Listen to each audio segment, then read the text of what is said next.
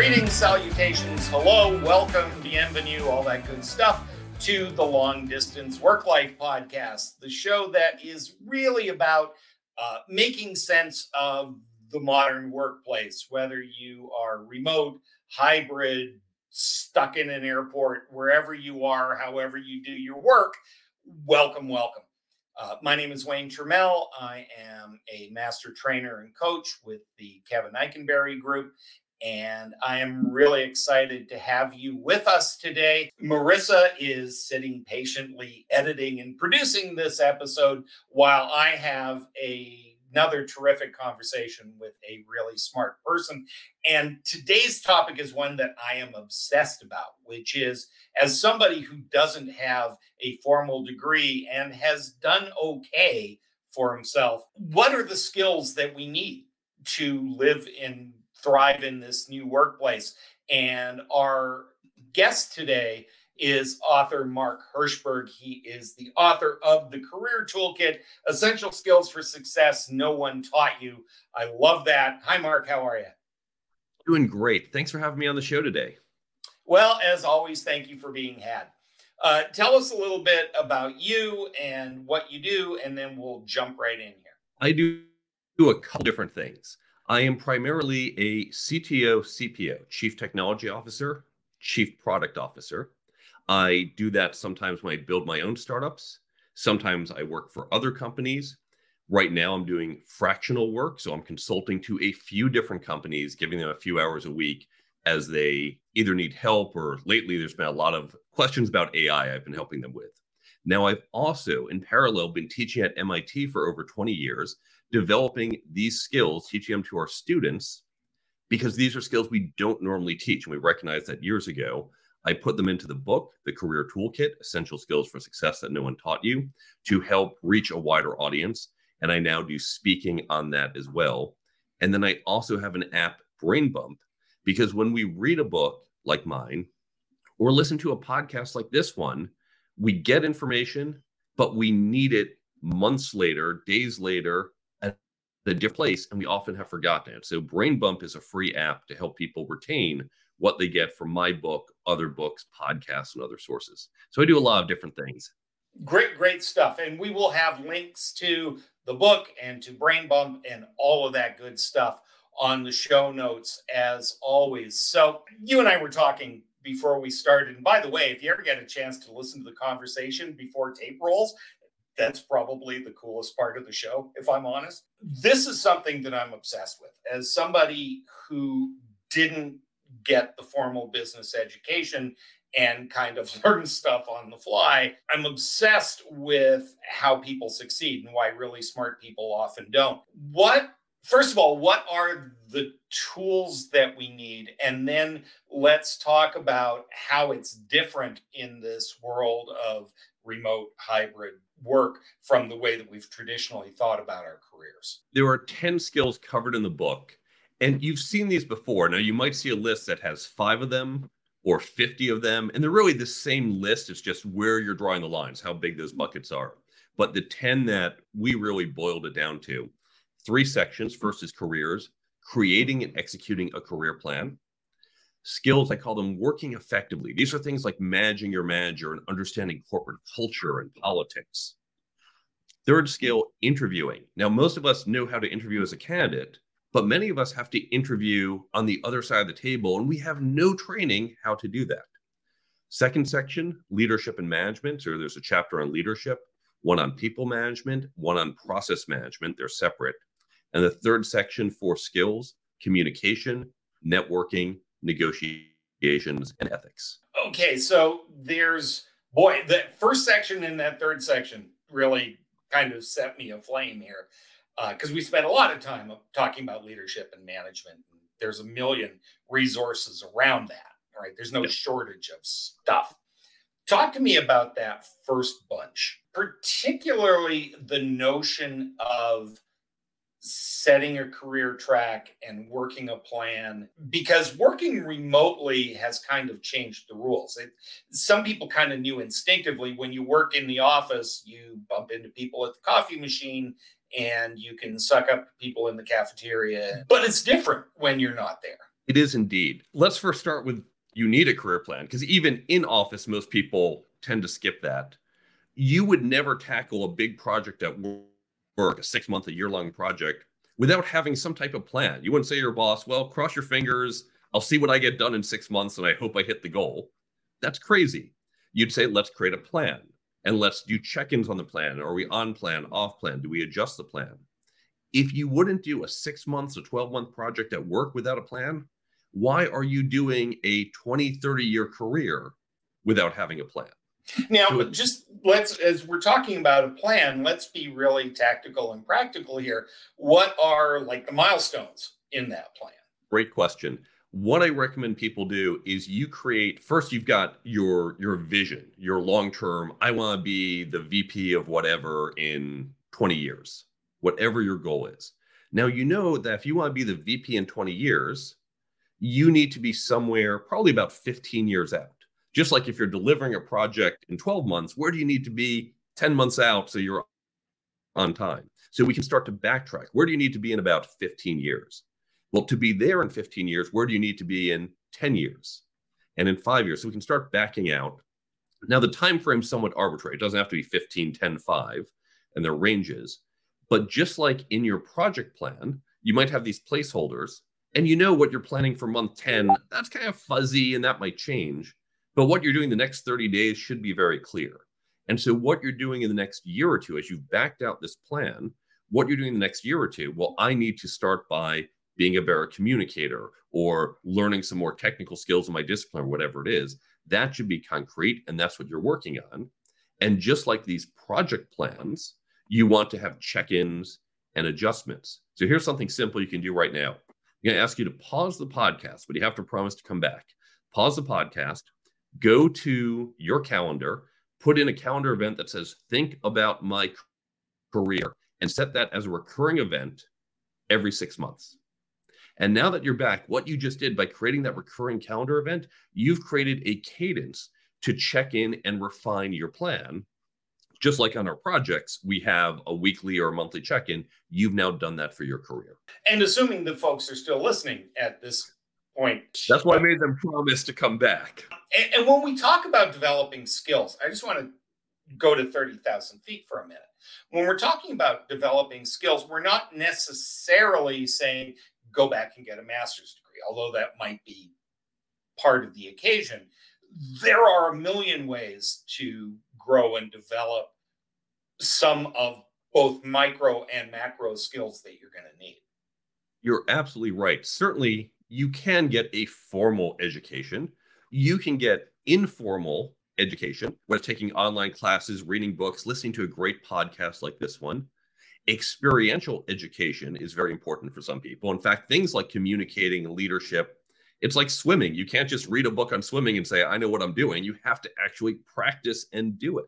And so you can practice things by getting on certain projects. You can maybe do it with some volunteer work or things outside your professional work. You can also I have on my website on the resources page a free download to create a free internal training program to upskill yourself or your entire organization on these skills because they are experiential. So there's many different ways you can acquire them. So time being what it is, let's kind of jump forward. Communication, I mean, communication skills are my personal passion. I think that they're so important and and too many really smart, good people don't possess them in the amount and style that they need. But it's also like this big thing. It's like a checkbox on an interview, right? Good communication skills. To your mind, what's included in that? And maybe how has the way we work in the last few years changed our approach to that stuff? You hit the nail on the head when you said it's this checkbox on these job descriptions. And I used to be guilty of that myself earlier. Wasn't mean to say good communication skills does that mean we want someone who can stand on the TED Talk stage and do this global presentation that'll get a million views? Does that mean someone who writes concise emails? Does that mean someone who can explain our discipline to people without the technical background in that field? These are all different types of communications. They're all important, but they may not all be equally important to the role. So, whenever we define a role, we need to say, what type of communication do we need? Because it could be any of those. And we probably in our careers want to develop some of all of them. But for a particular job, some will be more important. And so you, as the hiring person, should understand that. You, as the candidate, should understand that and speak to that. Now, as we get to remote teams, where I think this becomes particularly challenging is our communication channels narrow. When we are together, we're in the same environment. Obviously, we have facial expressions, body language, tone, even just the environment. We've all been meetings where everyone feels tense or everyone feels relaxed, and you, you can just feel that vibe. Once you start going to video, we don't have that vibe, although we can see some body language. Once we go to audio, we lose the body language. Once we go to email, we lose the tone. So we get more and more narrow in our communication channels. And as we're remote, we're using more of those narrow channels. So it's important that we learn how to communicate despite the more narrow bandwidth we are communicating through. I'm I'm loving that. Uh, talk to me a little bit. Something that I obsess about, and I'm always shocked that more people don't find this worthy of obsession, which is what you're talking about. Is the narrow form of communication. For the first time in human history, 70% of our work is being done in writing which is a huge deal if you stop to think about it. What are, how do we need to rethink writing skills and written communication as we look forward? One of the challenges is we kind of have this one size fits all. If you think about an email, we have this email. The email came out of a memo, what we used to do in the 50s. Oh, I, I was there when email came about. I was there. There's almost different types of communications. In fact, we're of a we're not we're not the youngest generation anymore. And you see with younger people, why would you call if, if you and I are trying to coordinate meeting up for drinks? They'd say, well, why would you ever get on the phone and say, hi, how are you doing? Are you free for drinks? Why are you free? Just text. Be like drinks, time, date, you counter with a different time date. That's much more efficient. That's how they look at it. They said the, the whole voice, you don't need my tone. You don't, we need to go through a formality of hi, how are you doing to coordinate getting together for drinks. So you recognize that certain types of communication, say scheduling, very narrow and limited. There's other types where I say, listen, I think there's an issue with our strategy, and I'm going to lay out and all my thoughts and analysis. And that's a, a broader type of communication. But we use email for both of those. They go into our inbox sitting next to each other they're in the same general format. And so we need to recognize that it might be time to split up how we do things, how we communicate. Now, the scheduling got a little easier because now the calendars, I can just propose a time on the calendar and you get this well formatted thing that can be processed. But one of the challenges, by the way, is that we now have so many communication channels. Should I be calling you, emailing you, texting you, slacking you? There's all these different channels, and we might have different channel preferences because companies often don't define this.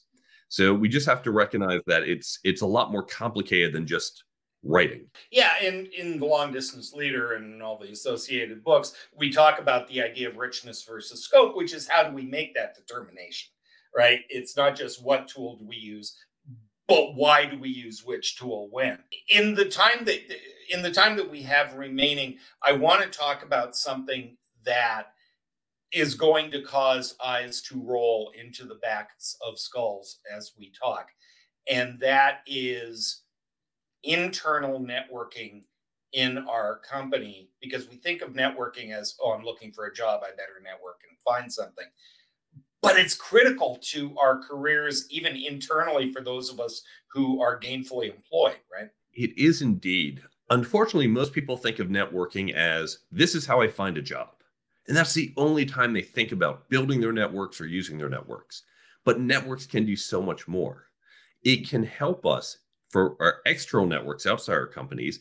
It can help us find candidates, customers, partners. It can help us be aware of changes in our industry, how to think about things. But then, as you pointed out, internal networks are so important as well. Because internal networks they can do some of the same things. Certainly, if you're at a big company, you might hear about job opportunities. Oh, there's a new department opening, they have a role, it's something you're looking forward to doing. Being aware of what's happening in the company, strategic changes. understanding which way the corporate winds are blowing, very important. Our networks help with all this. They help us with corporate politics. And you might not like hmm. corporate politics, many people don't, but it's happening. It's kind of like government politics. You can say, I don't like it. You can choose not to vote, but guess what? Your life is affected by it. Your life is affected by corporate politics. So, your internal networks, developing relationships with other people in the company, can help you navigate the company and be more effective in your role but now that we're not having those run ins at the water cooler, as you pointed out earlier, it's challenging. We have to be more proactive in building and maintaining these relationships. I think that's a huge thing for a lot of people. And it's, it, to some degrees, it's cultural. And I'm not talking about national cultures, although some of that too. I think, but you know, if your mother ever told you the nail that sticks its head up gets whacked with a hammer, and if you keep your head down and do your work, the work will speak for itself, which is maybe the most terrible lie we tell people when they're when they're working. When you you talk to people about this and you get the inevitable either pushback or just horrified looks, how do you help people take the step to start being a little more interested in the politics and being a little more proactive? Because that's a huge thing we need to reframe how we see it. And I'll use an analogy with governance. We often have, no matter what country you're in, you probably have a distaste for the politics of your nation. We all hate it. But really, we know we need it. We need governance and we need to be able to elect because we don't want kings. And we also know that when done right, when we think about some of our greatest leaders, wow, they really did a good job. They have changed us for the better. So it can be done well. We just often focus on here's all the bad examples. And within corporate politics, if you just see it as, oh, this is bad, this is how people cheat and get ahead. And yeah, I'm not good at what I do, but I'm your buddy. So you're going to promote me. Yeah, that's a bad example. But there are also good examples where we are just using a different approach, more of a relationship oriented approach. And as long as you're not taking it to the extreme, it can actually be useful and helpful to the organization. Okay, so we are at the end of our time. I know that you have 10 skills. Which one haven't we talked about that's most important? You got 30 seconds go. It's not any one skill.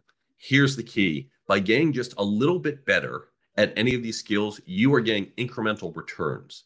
If you get better at negotiating, for example, imagine every job you get, you're getting more money. How does that compound over time? Now, that's with negotiations. It's easy to do the math, but this applies to leadership, to our networks, to any of these skills. Getting just a little bit better compounds over time and really helps us succeed in our careers. Digging it. Mark Herschberg, the book is The Career Toolkit Essential Skills for Success No One Taught You. Uh, thank you so much for being with us. I really, really enjoyed this conversation, and we could geek out for a long time yet. Uh, for the rest of you, uh, if you are interested in learning about Mark's book, about his app Brain Bump, uh, connecting with Mark himself, uh, the show notes, as always, Marissa will have organized them in terrific fashion at longdistanceworklife.com. Uh, if you are interested in redesigning your team and thinking about your team and doing some of that development that we're talking about, uh, Kevin Eikenberry and my new book, The Long Distance Team Designing Your Team for Everyone's Success, is out there. You can get special deals and downloadable resources at longdistanceteambook.com. You are listening to a podcast. I doubt it's your first one. So you know the drill. Please like and subscribe and tell people about it. Uh, leave a review on your aggregator. That is always immensely helpful. And then finally, uh, if you enjoy the show, if you don't enjoy the show, if you have ideas for way better shows. We want to hear it. Uh, Marissa is currently collecting pet peeves. You are not being shy about submitting those, and that helps us uh, plan future episodes. So you can reach out to Marissa Eikenberry or myself on LinkedIn or at the email below. Links on the show notes. Thank you so much for being with us. Uh, we really hope that we're bringing you information that helps you ground yourself and survive and maintain your sanity in the changing world of work. As always, we will be back with another episode next week. Don't let the weasels get you down.